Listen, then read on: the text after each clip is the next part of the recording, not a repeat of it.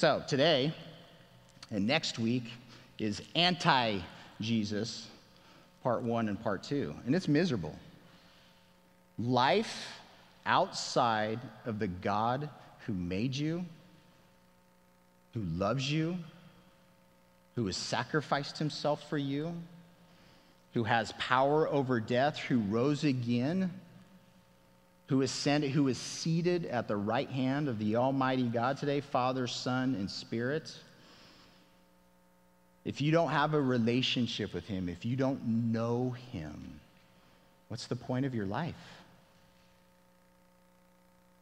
Why do you live? What's your end? How do, you, how do you process through the good, the bad, and the ugly of your own circumstances, of your culture's circumstances? Life outside of the God who commanded me to live makes no sense whatsoever. And it's these words that give me a filter to understand what's happened in history, gives me a filter to understand what's going on in our world today, and also gives me an understanding of what's coming and what is coming before Jesus returns is miserable.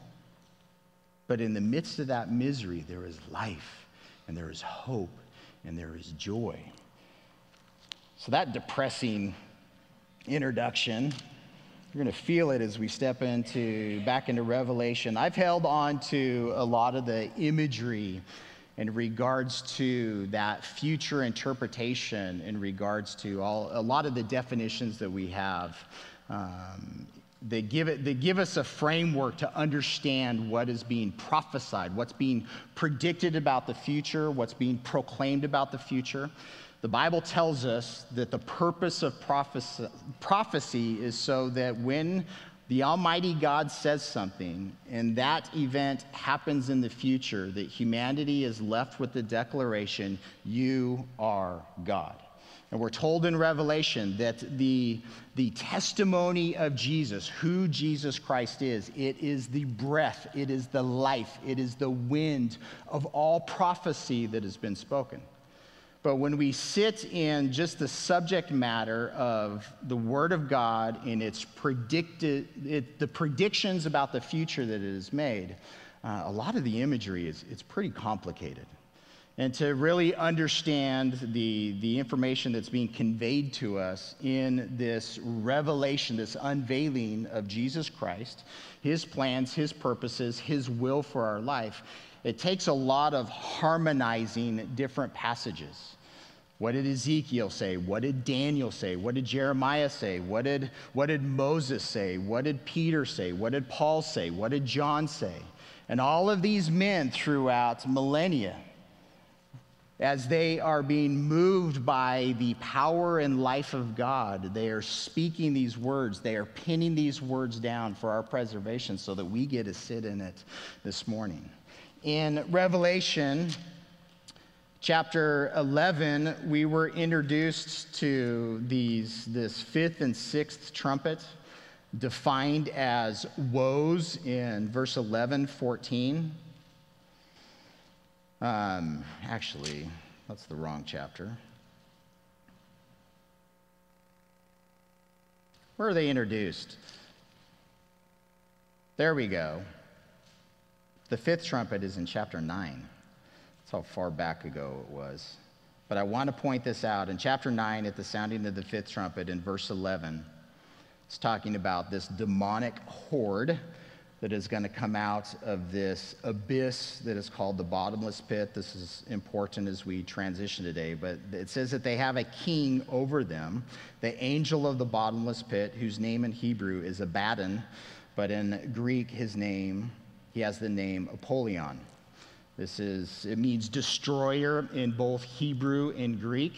And again, there's this question well, who is this angel? Who is the angel of the bottomless pit? And many are going to assign uh, the, the, the character, the individual, that this is Satan, that this is the devil. I don't fully press into that. I think it's a different individual. That is important because in chapter 11, talking about the two witnesses that are going to be in the future that God is going to empower and preserve, and they are going to prophesy in Jerusalem for three and a half years. At the end of that three and a half years, it says in verse 7 when they finish their testimony, that the beast that ascends out of the bottomless pit will make war against them. And this beast that comes out of the same pit that Abaddon is the king of that this beast is going to be the one who kills the two witnesses. So, who's the beast? Is this Satan incarnate? Most sit in the idea that this is the Antichrist, the anti Jesus. We see from this beast that arises out of the pit, usually there is a, um, it's identified as Satan. However, once we get into Revelation 17, there is information about this beast that makes it look like that this is in reference to the Antichrist. In chapter 12, that we began last week, starting to sit in a variety of signs, there's seven specific signs that we're in the midst of. This is after the sounding of the seventh trumpet. At the sounding of the seventh trumpet, this future event, that the authority is stripped away from the kingdoms of the world, and the kingdoms of the world now become Jesus' kingdom. We watch this, this war that occurs in heaven. There's this falling, yet at the same time, there is a continuing period of time for another three and a half years where Satan is going to be given the power. This is where the misery is the power to overcome those who have faith in Jesus Christ. Now, we sit in a lot like nobody has victory over me. Death doesn't have victory over me. Death has been swallowed up in the victory that Jesus has provided. There is nothing that can remove me from the love of God. Amen?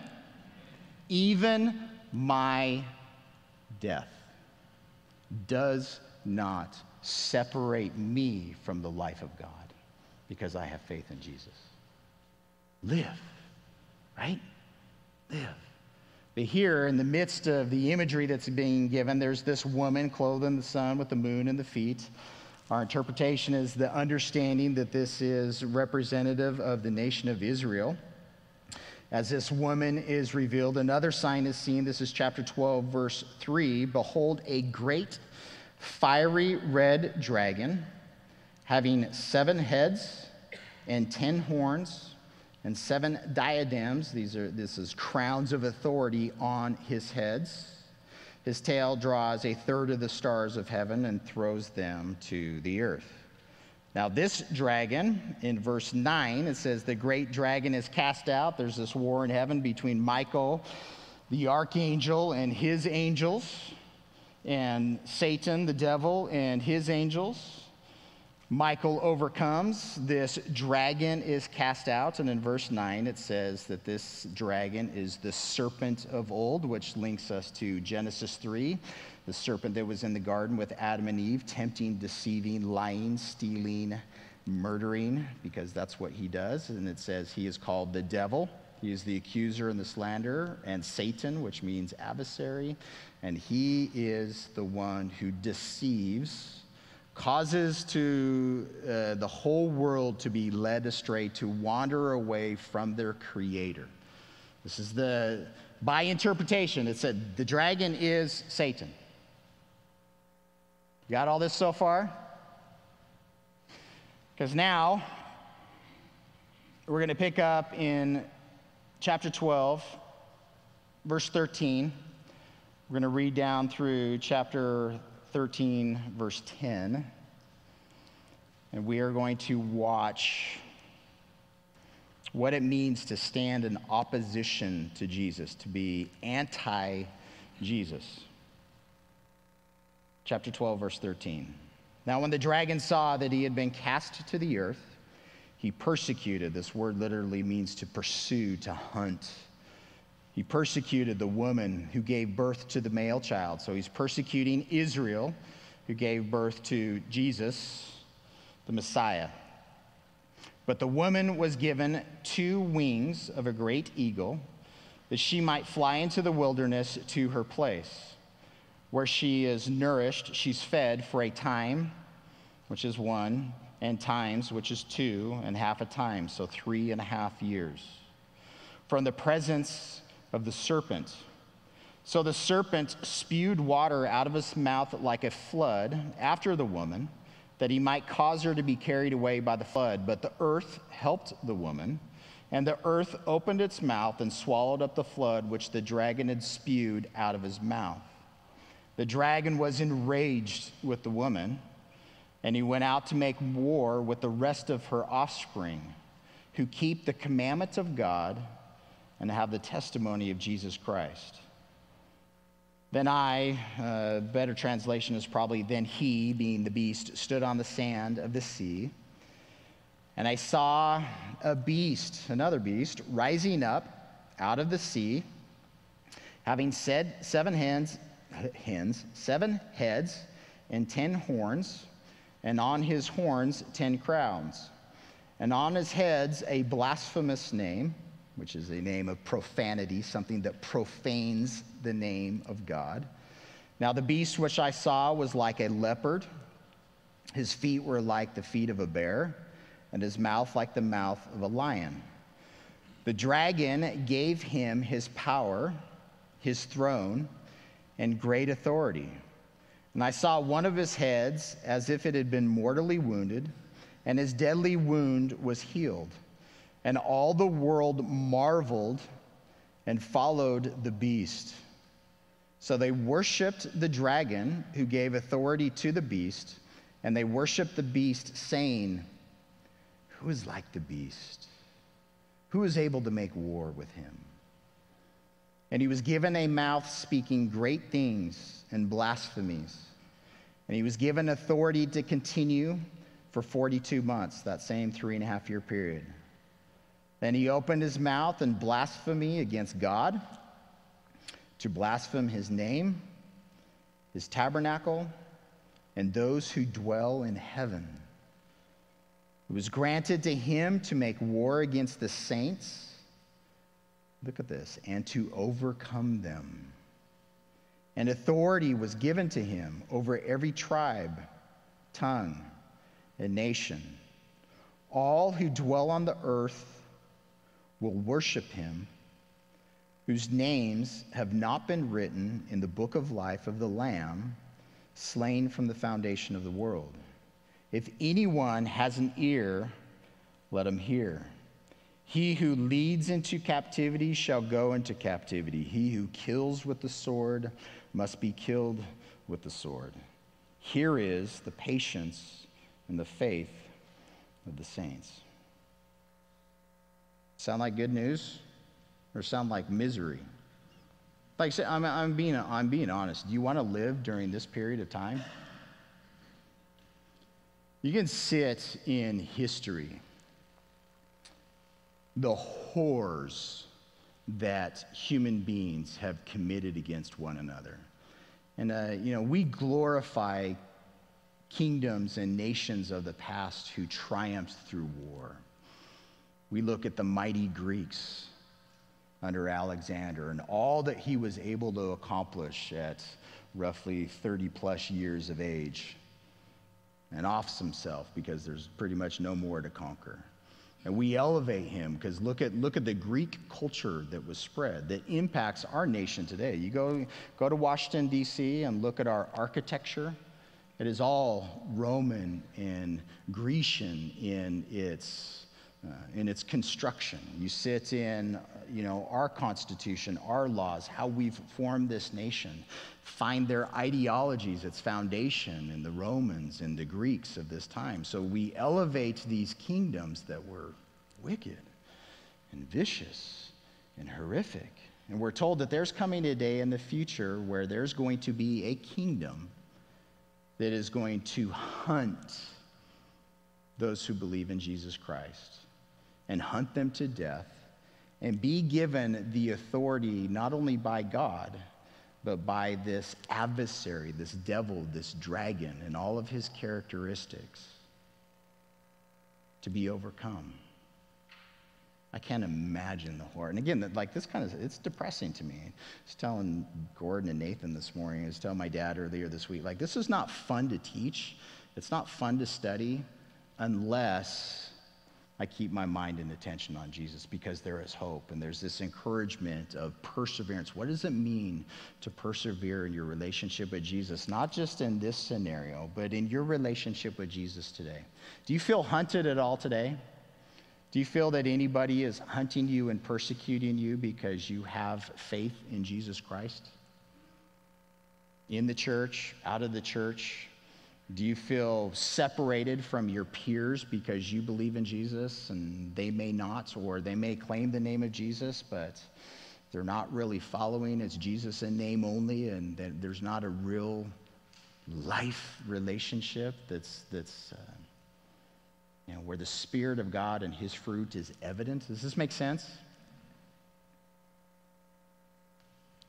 It stinks to be ostracized it stinks to be stereotyped, to, place, to be placed in different boxes because of other people's ideas about who Jesus Christ is. But we live in a culture where often a lot of that, that narrative is in ignorance. The text that we're sitting in this morning, this is wide eyed, full revelation. I hate God I hate anybody who proclaims his name. That's anti Jesus, that is anti Satan. We're talking about a being who was created just like you and I were created.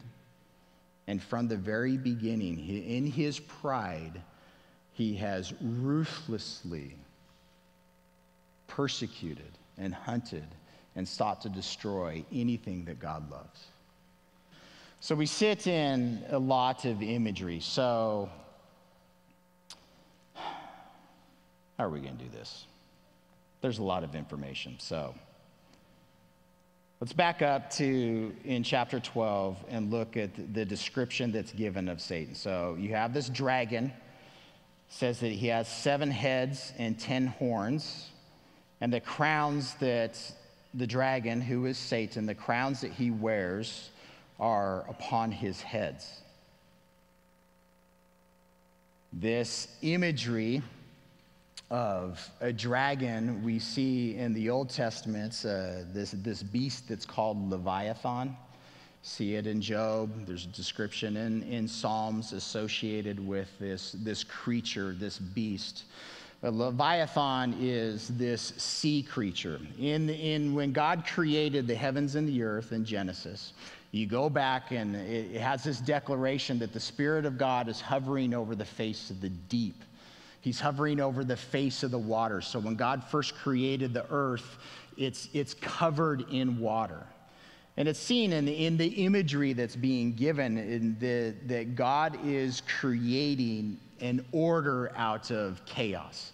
When you look at the images that we have in regards to the sea, uh, we may be able to float and glide along the surface of the sea, but it's a very powerful entity. If you've ever gone and just played in the ocean, you have to give that body of water respect because it's chaotic, especially when it's stormy, right? So, in the imagery of the Bible, the sea is used for the masses of people, it's used as imagery for chaos, and it's used in this imagery that is God divided the land from the sea, that the land is something that he blessed, that the land was something that he told to produce fruit, that the land, the air, and the sea were parts, the aspect of God's creation that he gave to Adam and Eve to have dominion over, to rule over, to subjugate, to subdue. This, this is the, the, the description of God's creating where we live, and the role that he gave us to have. And immediately there, after the creation in Genesis 3, you have this serpent, this twisting one, this deceiver, who twists the word of God in a way that Adam and Eve believe the twisting. And we all know what this is like. We get the word of God twisted up in our own minds and our hearts. The enemy comes and presents different ideas, ways to justify what we want to do with our actions. This enemy, this accuser, this deceiver comes in in twists. And in the twist, in Adam and Eve's disobedience, their disobedience brings in death. There's now a separation between God and Adam and Eve, God and man. In that twisting, there seems to be a shift of dominion, the dominion that was granted to Adam and Eve through their disobedience, that dominion is now given to Satan and his angels. So that when we sit in the temptation with Jesus, when the same dragon, the same serpent, the same devil, the same Satan comes to Jesus and tempts him, one of the final temptation to Jesus is bow down before me, Satan, and I will give you all the nations and all of their glory. Jesus responds with the word of God Depart from me, Satan. For God's word tells me that I will serve Yahweh, the God who created the heavens and the earth, and him alone. Satan didn't argue with Satan's claim that he had the authority to give. So when we're sitting in this, this this description of Satan as a dragon and his seven horns, or his seven heads and his ten horns and his crowns that are upon his heads. All of this imagery is in regards to his, it's his character, it is his power, it is his authority. Um, and then we're also going to sit in the imagery that's given in regards to the heads and the horns and all this stuff there's a blending and it's very hard to is this describing satan? Is this describing the antichrist the anti-jesus? Or is this describing a, a, a government structure? Is this describing a religious structure? And the answer is yes. The, image, the imagery is really hard so, even like when we talk about God as Father, Son, and Holy Spirit, we want to separate our God into very distinct categories. Like, here's the Father in a physical form, and here's Jesus sitting at the Father's right hand in some physical form, and here's the Spirit in some physical form. There's no delineation in God. Our God is one God, and He's revealed Himself in three persons in this perfect harmony. So, when we sit in the anti Jesus, Satan presents himself in everything, in, in every way, as an opposing counterfeit to the Almighty God. Satan attempting to exalt himself as God the Father, granting authority to his anointed one, his empowered one, the Antichrist. And next week we'll sit in this information in regards to the false prophet. All right. You hanging with me? There's a lot of information. Uh, verse 13 of chapter 12. So, when the dragon, he is cast out of heaven, we are already given the testimony in uh, verse 11 that we we overcome this being we overcome the devil we overcome the dragon satan the serpent all these titles are the same for this uh, the names for the same individual we overcome him by the blood of the Lamb, by the sacrifice of Jesus on the cross. That is how we overcome this individual who has a tremendous amount of true power. We overcome him by the word of our testimony, whether that is the very word of God and what his, it has to say, and your own personal testimony and experience in regards to who Jesus has revealed himself to be in truth to you, how he has verified the truth of his word to you over time that causes you to have confidence that what he speaks about the future, I am sure. This is my hope in him that there is coming a day when I am going to stand before in the presence of my God face to face, and I'm going to be just like him with his life, with his glory, because that is what he has promised to give to me and to you and every believer in Jesus for all eternity. That hope is what purifies us today as we sit in a culture that stands in great opposition. And not only the blood of the Lamb and our testimony in regards to our hope and confidence in Jesus but Blake, don't love your life even to the death. If somebody stands before you and tells you to deny God, even if it costs you your life, you're still victorious in Jesus. There's this woe pronounced to the inhabitants of the earth and the sea. Why? Because the devil has come down, having great wrath, and he knows he has just a little bit of time. All of this, uh, so Daniel chapter 9 gives us this seven year prophetic period of time. Up until chapter 11 has been the first three and a half years where we have uh, that being defined by the two witnesses that prophesied for three and a half years. At the middle of that event, we are told that the Antichrist is going to go into the temple of God and declare himself to be God. All this worship of him that we see, that's in the middle. So now we're starting to press into as Satan is cast out of heaven, he is cast to the earth. He is going to hunt humans, specifically those who look to faith in the Almighty God. For three and a half years, this is the authority that's given to him. So the dragon, he has seen that he is being cast to the earth. He persecutes and hunts the woman, the male child. But the woman, this imagery, the woman, Israel, is given two wings of a great eagle. Now, somebody said, like back in the 70s, and now every commentator has to say it today, that this may be military planes that are going to transport the Jews out of, out of Israel to a safe place in the, in the wilderness. And America has, uh, as one of our, um, you know, our national figure is the eagle. So therefore, here is America stepping in and delivering the Jews out of the Just insanity to me. That's not what it's saying.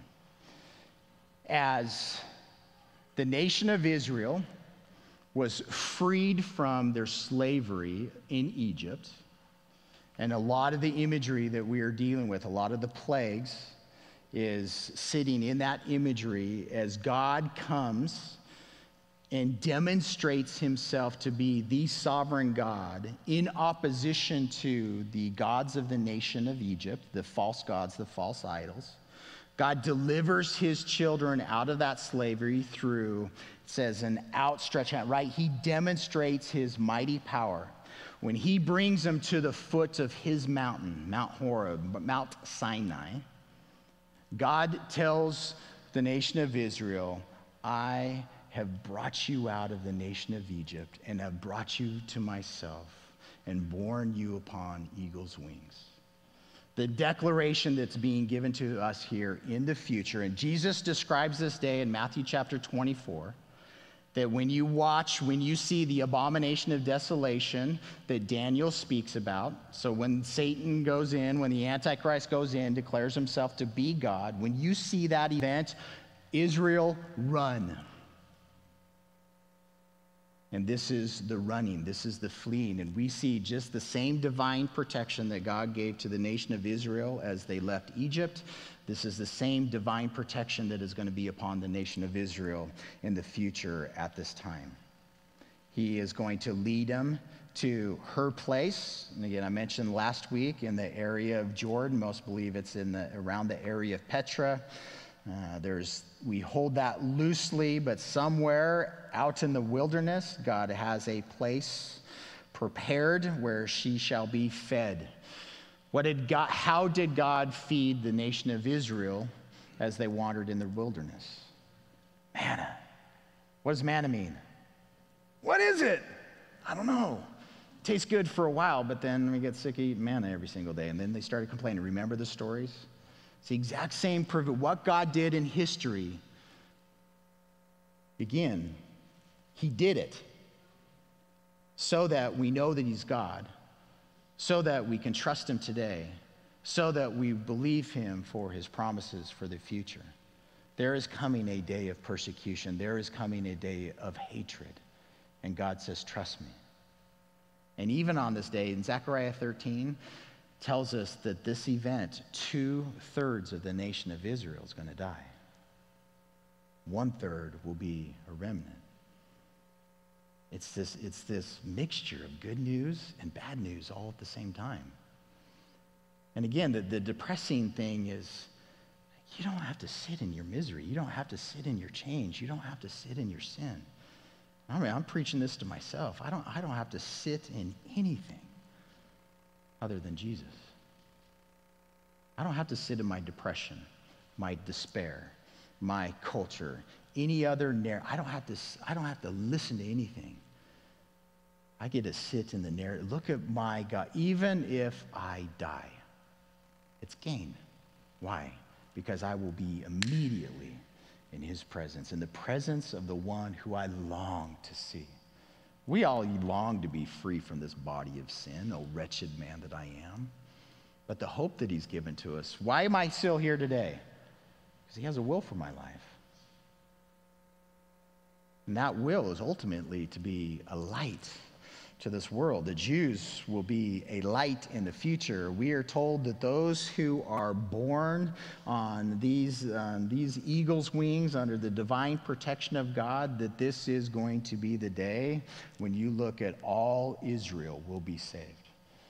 Paul gives us that hope in Romans. So you go sit in Romans 10, 9, 10, and 11. The, the hope that Paul had for his countrymen and for his countrywomen. He knew that there is a day in the future when the nation of Israel as a whole is going to recognize Jesus as the Messiah.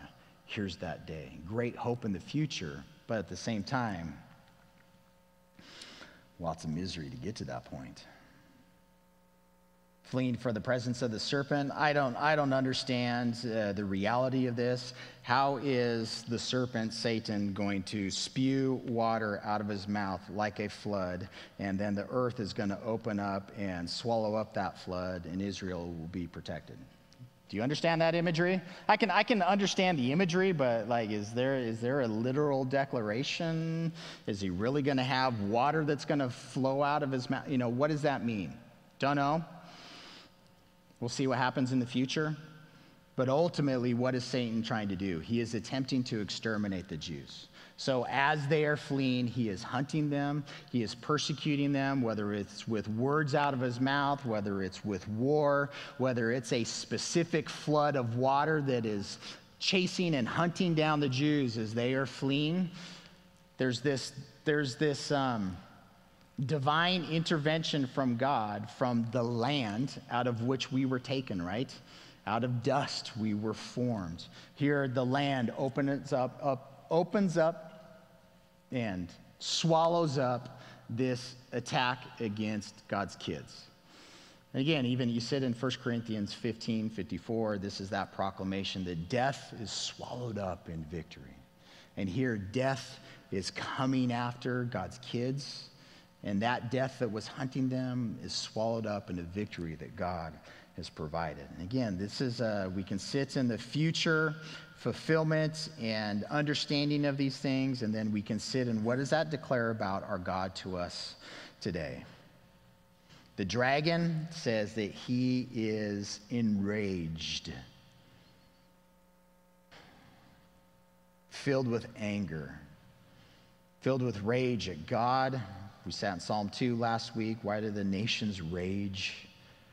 It's the heart of Satan in the nations. He is not able to have victory in this moment, so he turns from pursuing the Jews because they're being divinely protected here. And what does he do? He turns his attention to go and make war with the offspring of Israel and this is seen again by interpretation that this would be those who have turned their attention, turned their faith, bent the knee, bent the mind, bent the heart to trust in Jesus as Savior in this time. And here Satan's hunt, hunting them. Now, this imagery. So you have standing on the seashore. More than likely, this is, it's, uh, again, my translation says I, so it'd be John standing on the seashore. Uh, other, other transcripts say he, depending on what Bible you're reading out. So Satan standing on the seashore, and he sees this beast that's rising up out of the sea. This beast has seven heads. So Satan, the dragon, has seven heads.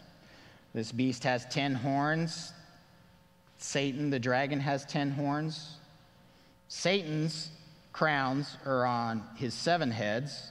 This beast, his crowns are on the ten horns. We're very clearly given the description that these are two different entities, right? You have the dragon and you have the beast. The dragon is giving authority to the beast. So now, you, again, there's, the, there's this blurring that's going on. Later on in Revelation, we are very, in Revelation 17, it's very clearly defined the heads of these beasts represent kingdoms. So there are, in Revelation 17, there's, there's five kingdoms that already were at John's time. There's one that is, and there's one that's coming in the future, is the description that's being given.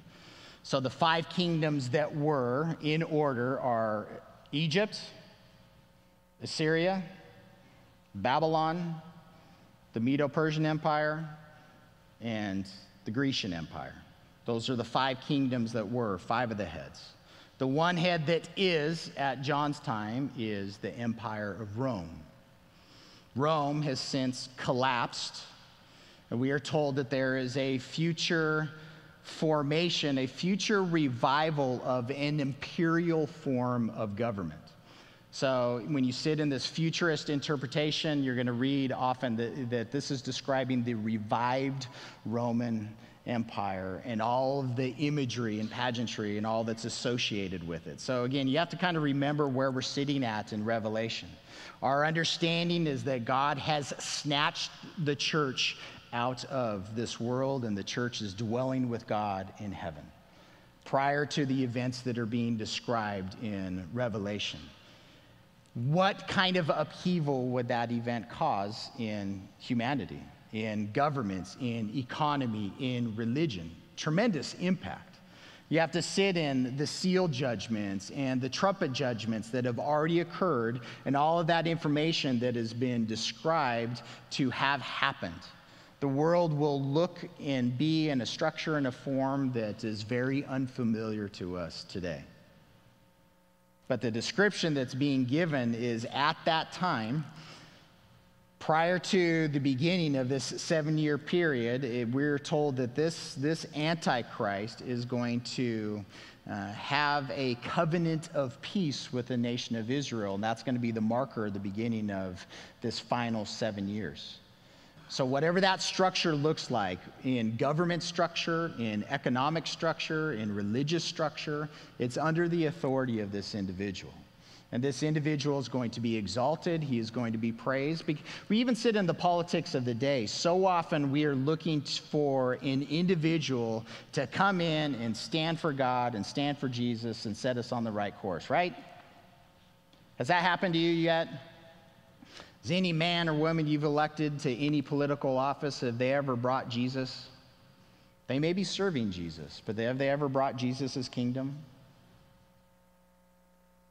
told that the kingdoms of this world, including the United States of America, they are subject to the authority of this deceiving and lying one.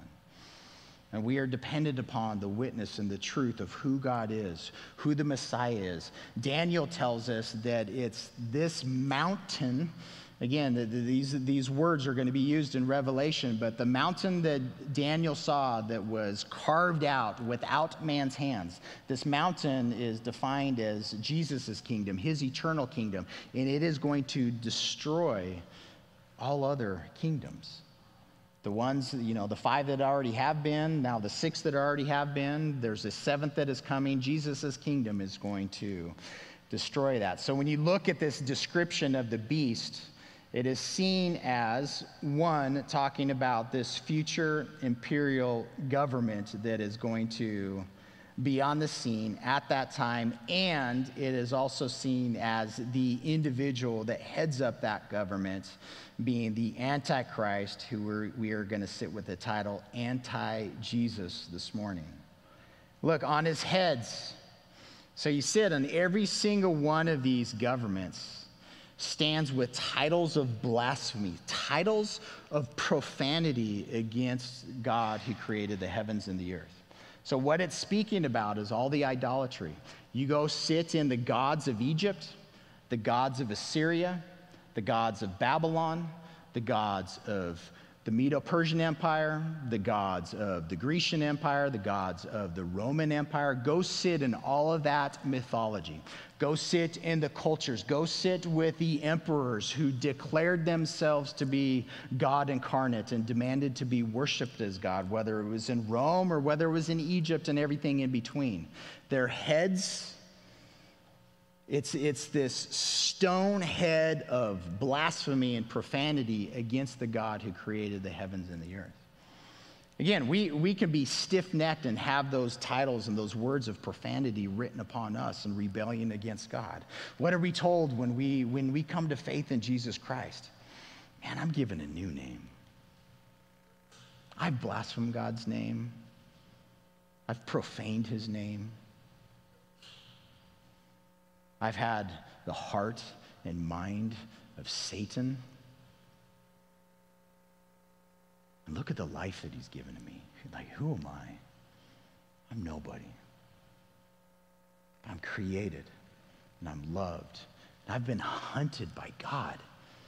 And the one, that, the one that wants to hunt me and destroy me, the one that came to Job and is looking at God and says, God, if you take away all your blessings from Job, he'll curse you to your face. That's what Satan wants you and me to do. I want to, I want to strip you of all of your hope. I want to strip you of all of your confidence. And I want you to feel like God hates you. I want you to feel like your Creator has abandoned you so that you can stand before God and you say, God, you are false. That's the temptation of Satan. And sometimes we listen to it. God, you don't love me. You don't care for me. You're not listening to me. Where are you? Those are all lies. And he's given us this information so that we can have confidence even in the midst of a horrific scenario in life. The beast is given this description not only of the heads and the horns and the crowns, but he's given this description as a leopard and as a bear and as a lion. In Daniel's vision that he has in Daniel chapter 7, the lion represents the kingdom of Babylon, the bear represents the kingdom of Medo Persia, and the leopard rep- represents the kingdom of, of, um, of Greece. And the fourth beast that Daniel sees represents the Roman Empire, which isn't given a physical beastly description. So when we sit in this imagery here, as, as God is giving John this vision, he is giving John, here is a, here is a conglomerate, a unity of all of these different nations, regardless of the forms that they have taken throughout history. Here is how they are imaging opposition to his king. That's the imagery that is being used and given, taken out of Daniel. Yeah, we're going to have to do anti Jesus part one, part two, and part three because we're not going to get through the rest of this imagery. We're going to back up into 13 next week, but let's end in the mission, the, the, uh, the mission, the message of hope at the end. So, uh, that last verse that we read through, those last couple verses, verse 9 of chapter 13. So, if anyone has an ear, let him hear. This was a repetitious encouragement in chapters 2 and 3. Just if anyone, he who has an ear, let him hear what the Spirit says to the churches, was used seven times in chapters 2 and 3 as Jesus has specific messages to those congregations. And here, notably, the word church is missing because, again, at this time, the church has been removed. Yes, there are believers, there are those who are coming to faith in Jesus Christ, but he has snatched his church to himself. But here, at this point in future history, if anyone has an ear, let him hear. And how do, how, how do these words, think, of, think about these, this sentence, and I'm asking you the question how does it bring comfort and hope and joy in Jesus? So he who leads into captivity shall go into captivity. He who kills with the sword must be killed with the sword. And then we're given this definition here is the patience, the steadfast endurance, and the faith of the saints. How many of you have a problem when evil triumphs? Do you have a, do you have a problem with a life being executed in the womb of a mother? I don't know where Alice just went, but we had a baby shower yesterday. She's got this big old pregnant belly. It's awesome. There is a life that God created that He is forming, that He is knitted, that He has placed Daniel's name in His book of life before He ever spoke the words, Let there be light. Do you have a problem when that life is exterminated? I do. Do you have a problem when people use a race, a religion, as, as an object of hatred? Do, do you have a problem when you hear the words that anybody who is a Muslim, that they are the object of God's hate? And we like we sit in we sit in terrorism, we sit in these fights of the nation. We know where a lot of this language comes from, you know, um, people who have true hatred, who are anti-Jesus, who use other people as pawns. But what's God's heart to every single one of those souls? I created them to have my life. So how do we overcome? We're told, like, here, here is your patience. Here's your endurance. Here's your faith. And it comes back to who is your Jesus? Does he love the abortionist? Does he love the Republican and the Democrat? Does he love the Iranian, the Chinese, the North Korean? Does he love those who identify themselves as Palestinians, Hamas, Syria, England, even the English Jesus loves?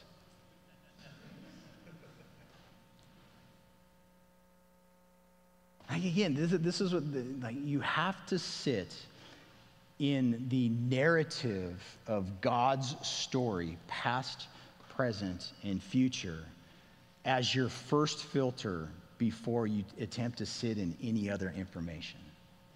We sit in a time, in, in a culture where if you make a mistake, it is off with your head. What does Jesus say about you and your mistakes? Come talk to me. Let's have a conversation. What do I say? He says. And confession is I say what you say, Jesus. Jesus, you tell me that out of every nation, every people, every tribe, every tongue, every people will be represented in your eternal kingdom who made the choice to love you rather than be in opposition to you. Do you believe that? That's, a, that's the only reason, in my opinion, that any of us are still here today and Jesus hasn't come back because there are more people that need to step into his kingdom.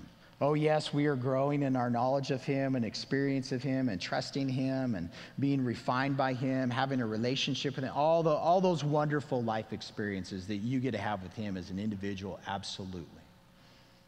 The reason why the church is here remaining today is so that we can be love and light and hope and the message that proceeds from our mouth. It's not a flood of cursing the darkness, it's a flood of praying for our enemies, going that extra mile.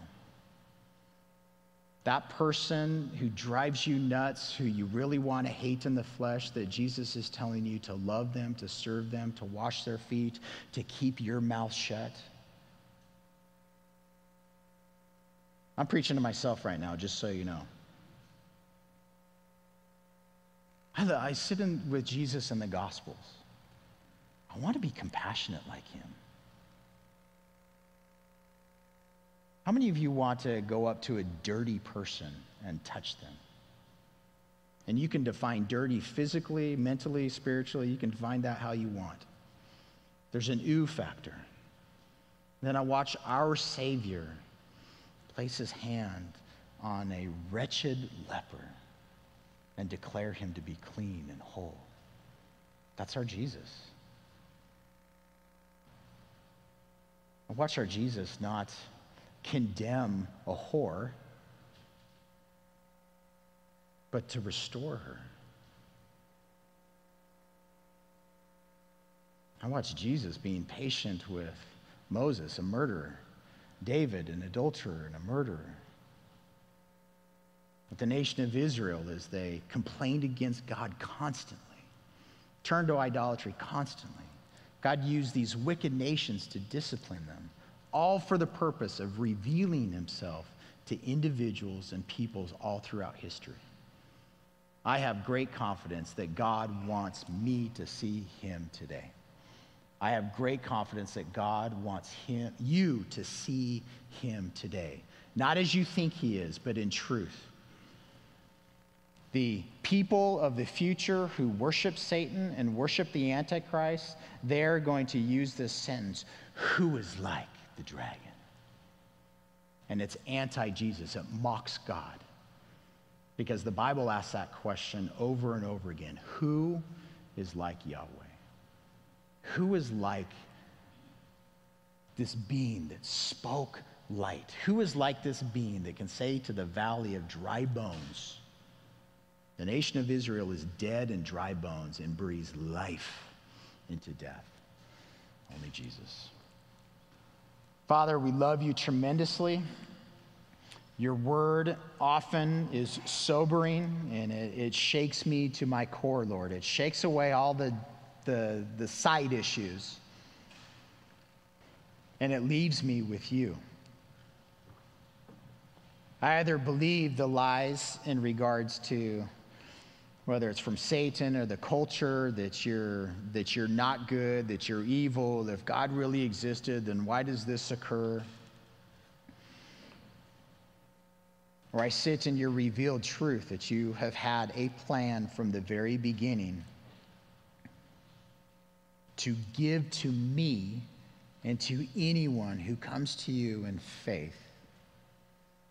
Your plan is to give me your life and to share your life with us for all eternity. I believe that. That is my hope. That is my confidence. And I'm asking you for forgiveness for me, Lord, for when I wander, when I sit in deception, when I sit in lies, when I turn aside and I complain. You are good, and I believe that. You were patient. You were steadfast. You were worthy of my trust. I'm asking, Lord, that you would overcome my soul with your love and that you would allow my love, your love, to, to flow out of me, Lord, in a way that overcomes anybody's objection if they're standing in opposition to you. Those that we read about, Lord, who to believe in Satan and, and, and his lies, it doesn't have to be. And that's the misery, Lord. But the hope is if they hear your message, if they see you,